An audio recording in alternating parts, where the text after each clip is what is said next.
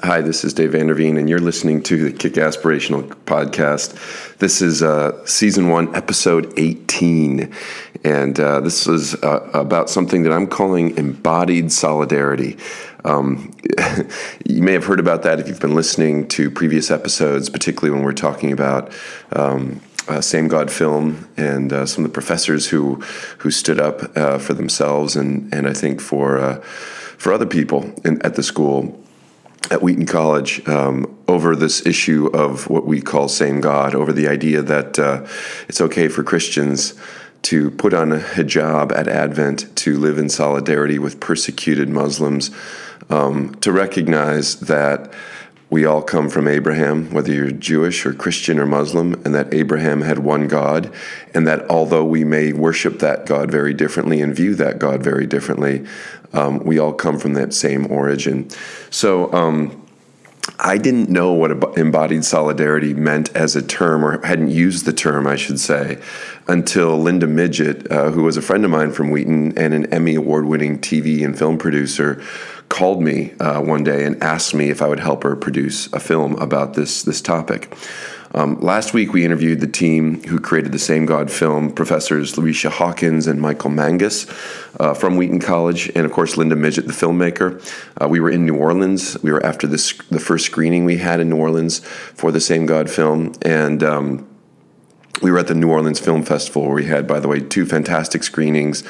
Uh, both were either full or very full, by the way, during the day, midweek, from a lot of people who had nothing to do with Wheaton College.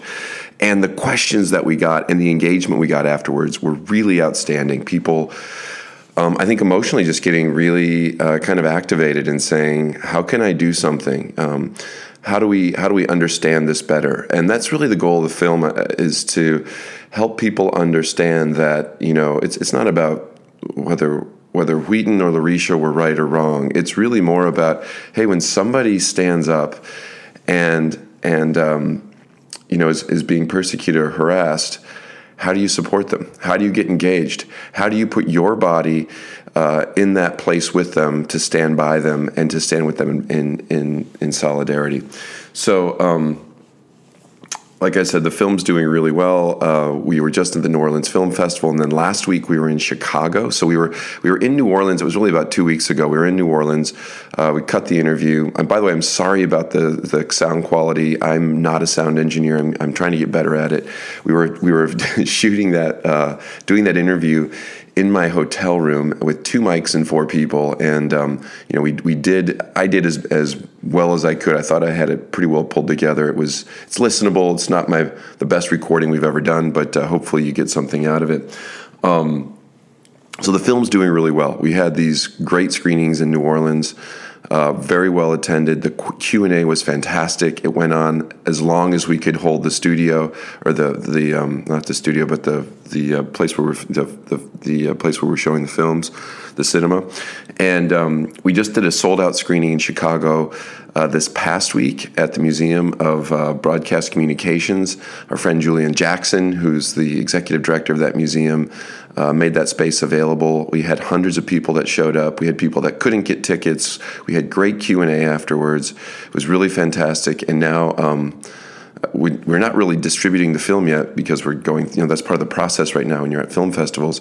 But we've already got. Um, one of the major theaters downtown wants to actually start screening it because they heard how how many people showed up and the response we had and coverage we had from the Chicago Tribune and NPR. It was just it's really been fantastic.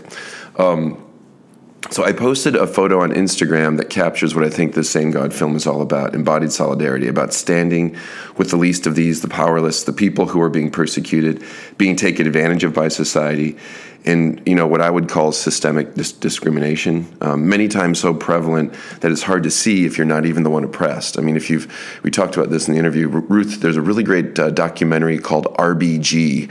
It's about Ruth Bader Ginsburg, and how she became a Supreme Court justice, her work um, supporting women and getting, you know, basically equal rights for women in America.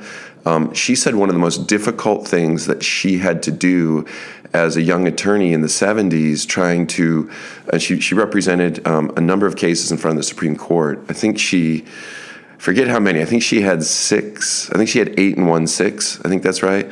Anyway, she, uh, she won almost every case she brought up, and she said the thing that she realized was I think two things. One, she didn't want to react to anyone's baiting on on women's rights, and two, uh, more importantly, she realized that when it's when it's a Supreme Court of you know white men um, they may not see the discrimination because they don't experience it. And so the first thing that you have to do is help them to understand and see what you're seeing when you're coming from um, a place of persecution, uh, rather than maybe just react or just scream or just try and, um, you know, uh, get everyone to stand up with you. I mean, sometimes it's just saying, hey, maybe this other side doesn't even understand what we're seeing and experiencing.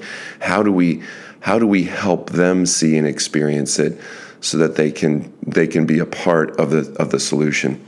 Um, so I posted this Instagram photo uh, from Chicago from that screening, and I, I, used a quote from James Baldwin that I posted in a collage of images.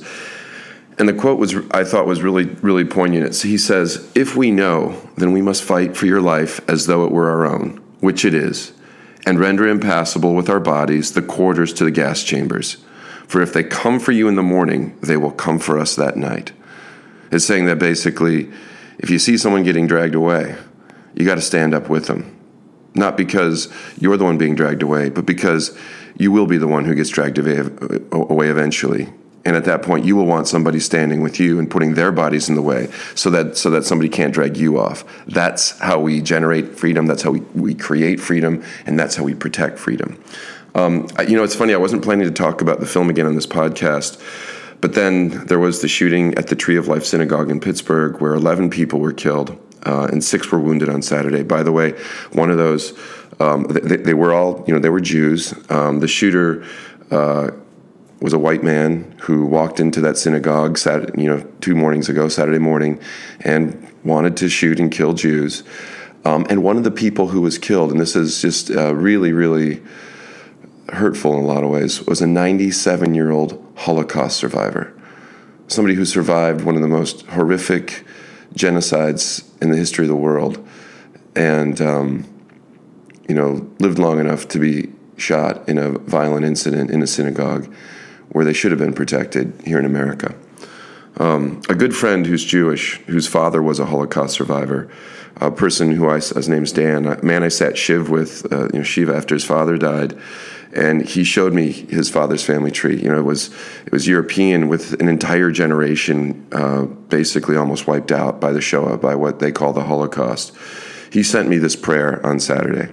I'm sorry, on Sunday morning.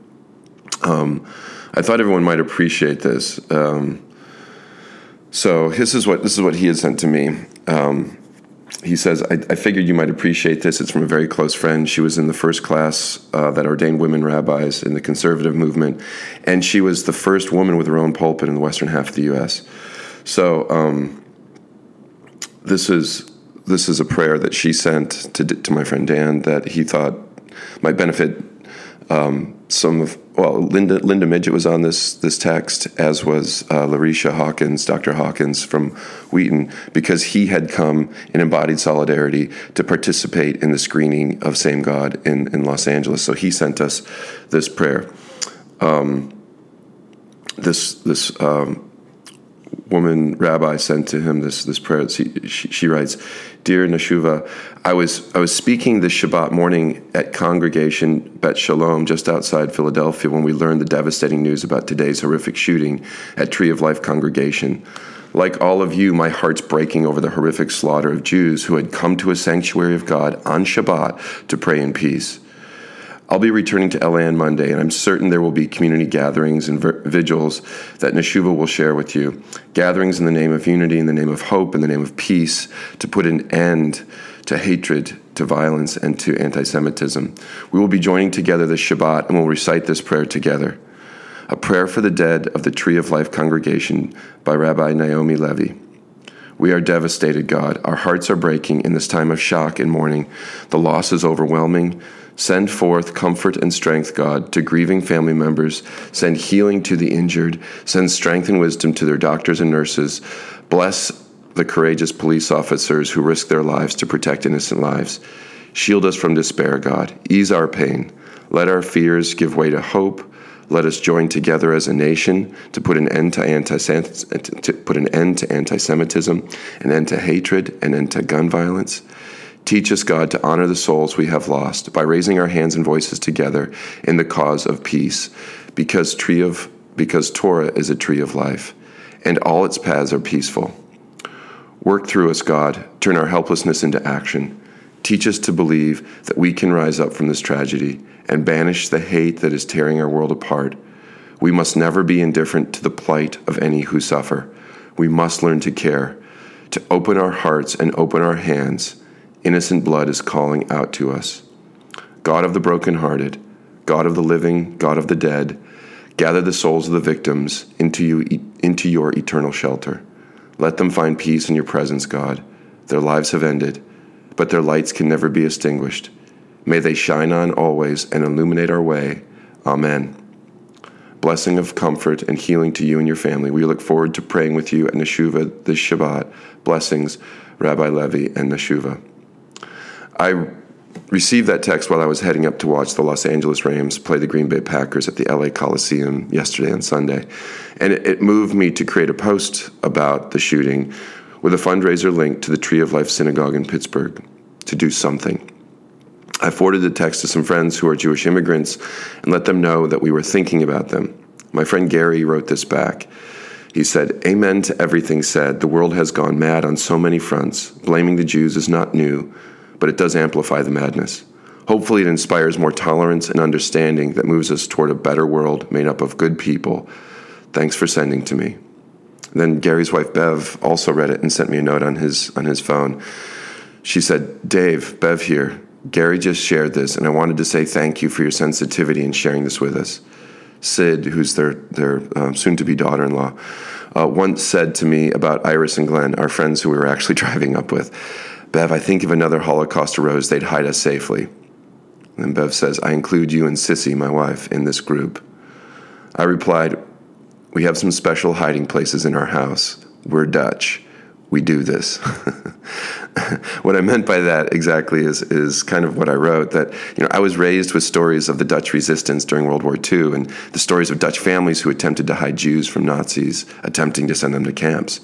And of course, the Dutch collaborators who were turning in fellow citizens and the Jews that they were hiding, both of whom were often sent to similar fates if discovered. Um, the Dutch are a tolerant people. The Dutch know what embodied solidarity is about. The Dutch have stood with people who are being persecuted, where their lives were being put on the line, in the same way that the people whose lives were being persecuted were being put on the lines. And that's part of our DNA. That's part of how I was raised. Tolerance, by the way, doesn't mean a person is relativistic, that they don't have specific values. Uh, sometimes that get, gets confused.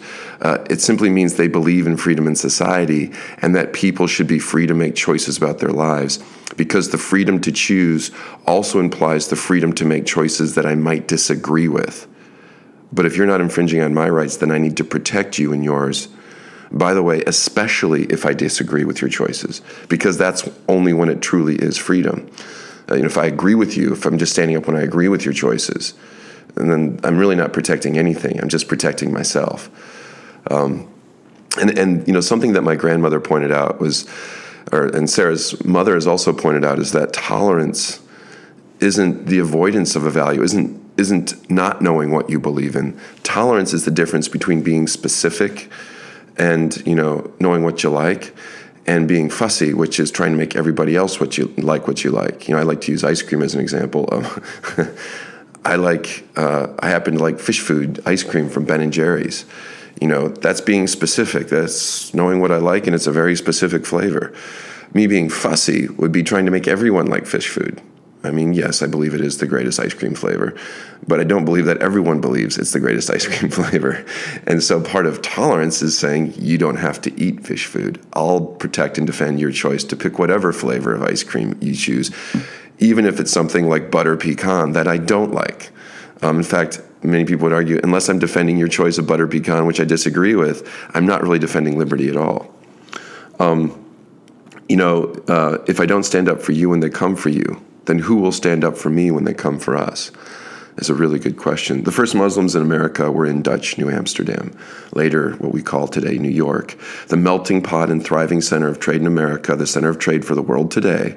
Uh, you know, Manhattan is all spawned from the simple idea that if we protect another's rights because they have inherent value, because they're human, as the Dutch would have said back in the 1600s and 1700s, because they are children of God, and we are all children of God. We're all made in the image of the Creator. Um, because they have inherent value, uh, then then we also create a place for each of us to practice our own beliefs when we defend somebody who believes differently than us. It also spawns this idea that if we have inherent value, then maybe we create a space to trade and share value with each other, to create something more than was there before because we each came to this space together. This is called creation of wealth in the most basic concept of, of how that works. Um, more is made by people sharing and trading value, whether economically, socially, politically, or religiously. And the world becomes a better place when we have the space and freedom to do it. Sarah and I are watching a, uh, a, really killer TV show, an amazing series on Amazon TV called The Man in the High Castle. It's, it's in season three now. It's all about what, what we would call possible world theory and philosophy that there may be alternative realities in alternative universes, and we just happen to be experiencing one right here and right now. Um, in Man in the High Castle, the TV show explores what life in the USA might be like in the 1960s if the Axis powers, uh, particularly Japan and Germany, had won World War II and split the US between them, kind of like we did with Germany. It's worth watching, particularly because, like, like many stories from World War II, the characters in the stories continue to have to make decisions about how and when to stand in solidarity with others, oftentimes people that they don't agree with or don't feel connected to with people who are persecuted when it might cost them everything. All of this brings me back to a few stories I told in, in earlier episodes. Um, you know, it was about when I was asked at an internal company meeting by a general manager at one of our Asian markets, I believe it was Hong Kong, if I could share a story about our brand XS and what it, what what what story meant the most to me. And I chose to tell three stories, not one. Um, I told a story about being in the Ukraine during the revolution. I told a story about dancing with the transvestite, and I told a story about a rainbow can we posted, although it wasn't really a rainbow can. Um, in the Ukraine, and I won't go into these stories in detail. You can listen to them in previous episodes. I think it was. Um, well, I'll have to. We'll we'll try and post uh, links to that, that again. But um, you know, I told a story about how I had been in Ukraine during the February Revolution in 2000. I think it was 2013 or 2014. I can't remember. Um, it's in the podcast, and I wrote a long form essay at Sojourners about it, about this experience. But I was I was told not to go in because it was dangerous, because there was revolution, uh, because there wasn't a government in Ukraine at the time. And I asked a simple question: Will our distributors be driving and, and coming? You know, our business owner partners be coming from across Ukraine to celebrate the launch of our drink three days after the revolution? And the answer was yes. And I said, well, then I have to go. I have to go, whether it's dangerous, because if our partners are going to be celebrating freedom in Kiev and risking their lives to be there, then it's I need to risk mine too. That's what being in embodied solidarity is all about. Either we believe in this value and freedom that hangs on our wall at Amway, freedom, family, hope, reward, or we take it down if we don't really believe in it, if we're not really willing to risk something for it. Um, and it was one of the more profound experiences of my life. My younger son, Willem, is going to Ukraine this weekend. He's going to meet with some of the um, the the staff who were part of that uh, that that time, who were part of the revolution and were part of how uh, how putting together these events for our our business partners, so that we could celebrate the launch of a new product, celebrate uh, being able to to build economic freedom so that we could, could have these other freedoms social freedom, political, religious freedom. So we could feed ourselves and didn't have to rely on somebody else, which is what I think our business at its height brings to the world. Um, I told a story about uh, being in the UK when we were having an XS party, and one of our business partners, our ABOs, showed up and he uh, he identifies as a woman at times. He dresses as a transvestite, and that time because it was a big party, he's a tall man. He's taller than me. He showed up in a in a gown and, and high heels, and um, and when I noticed that other ABO partners were kind of laughing at him, I said to him, uh, you know, I, I went and asked him to dance. Uh, because I wanted to demonstrate that when somebody shows up in our midst who's, you know, who uh, who might be, and maybe it was unintentional, but when there's persecution, when they might feel uncomfortable, that's when we need to stand with them and make them feel comfortable in the space that we share together. And then the last one uh, was something that we posted on the XS Nation site. Uh, just as I was coming into uh, Amway to work as a vice president in 2015, you know, uh, one of our uh, most successful uh, ABO leaders is gay. A lot of some of our staff are, are gay at Amway. Um, some our ABO partners, you know, we've got a lot of people in our business who who who who are gay. And when the Supreme Court um, in the United States approved gay marriage, uh, I said to um, our staff, you know, look, we need to do something. We need to at least tip our hat and say, congratulations, you have new freedoms. And it's not about whether or not uh, we all agreed or disagreed with uh, gay marriage. I happened to, but you know, it wasn't about agreeing with it, and it wasn't. I didn't actually agree with how the Supreme Court went about it. I thought, you know, there's a process that this should go through legally in the United States, and you know, maybe nine justices isn't the best way to to create new legislation. um, but sometimes when America can't break through its own its own uh, uh, indifference, that's when we need a Supreme Court to do it so we don't have another civil war. And, um, and so the Supreme Court did, and, and I think it, it, made a lot of sense for us to tip our hat. And we posted a can that we had used previously. It wasn't a rainbow can, actually. It was, it's a can of the many flavors of XS in horizontal bars on a can, and they're not in a, in a color spectrum, they're not in a rainbow. But we posted it, and one of the little hashtags we had was love wins on it. And, um, you know, that was all. Tip of our hat. Congratulations. Our distributors, our partners, people who've won new rights deserve our celebration of freedom because it is a value on our wall. And, um, you know, and it was, uh, that became a little bit, let's just say it became uh, a little bit of a, a hot spot for us. Uh, some, some, some of our distributor leaders who are quite conservative thought I should be fired over it. Uh, the company did not do that. The company supported it a lot. They allowed us to keep it up. I was unwilling to take it down. I was willing to be fired over it. But I said, you know, it's when we stand in solidarity with our business partners, with our friends who don't have the same rights we do, when they gain those new rights, we need to celebrate it with them, especially if we disagree. And, and that's when we have the opportunity to show that, that we actually care, that we actually understand the risks. Each of these stories touch my soul. First, I think it, they touch me because I risked something for our partners who were being attacked or potentially persecuted in some way. They didn't have the same liberty, freedom, or space to make the decisions the rest of us did. Second, I realized that when I stood up and took a risk to help somebody, to protect them, to give them cover and or celebrate a new freedom that they had won, it empowered them.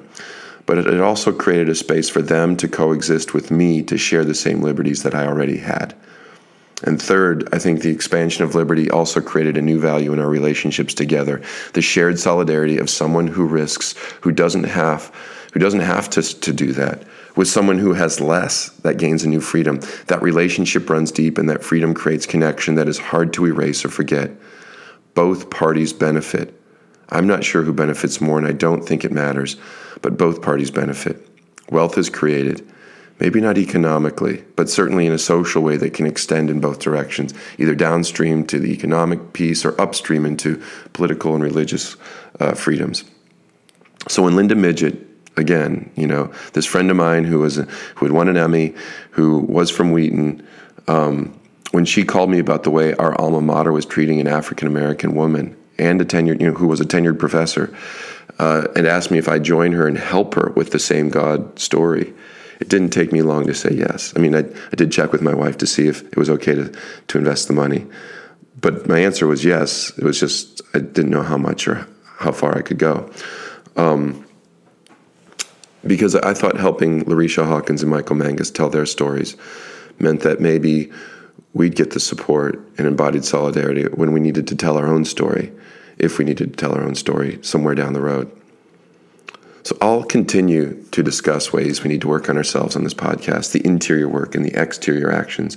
But I think a big part of the reason that I'm getting hit between the eyes with a with a two by four this week about embodied solidarity is because it's it's a lot more than just individual work. It's something that we have to do together. It's important to remember that if we want to break through barriers, the really big gnarly ones in our own lives, selfless acts of service for others has to be a part of it.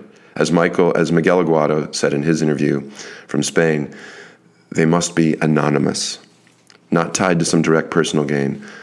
Um, but I think the odd thing is when we act selflessly, or at least as selflessly as we can to serve another, the gains are both intangible and remarkable. The selfless acts of service are what ultimately liberate our souls. I'd strongly encourage you to join me in daily acts of service. Start today, start this week. Try it, and let me know what you think. This is an interactive project. I hope you're getting as much from this podcast as I am. Thank you for listening. I'd love your feedback, your questions, your concerns, etc. Please send me messages. Um, uh, DMs seem to be getting through more easily than emails. Um, just go to Instagram. I'm David D A V E E D five eight, or you can go to Kick Aspirational. Um, both have links to the podcast. But I'd love to get uh, direct messages from you about questions, concerns, feedback anything really. I just uh, hopefully you're getting something out of this. You're participating in it, and you're breaking through barriers in your own life, uh, just like I'm trying to continue to break through barriers in my own. Thank you very much, and uh, make sure that you are and you become kick aspirational. Be kick aspirational this week. Thank you very much.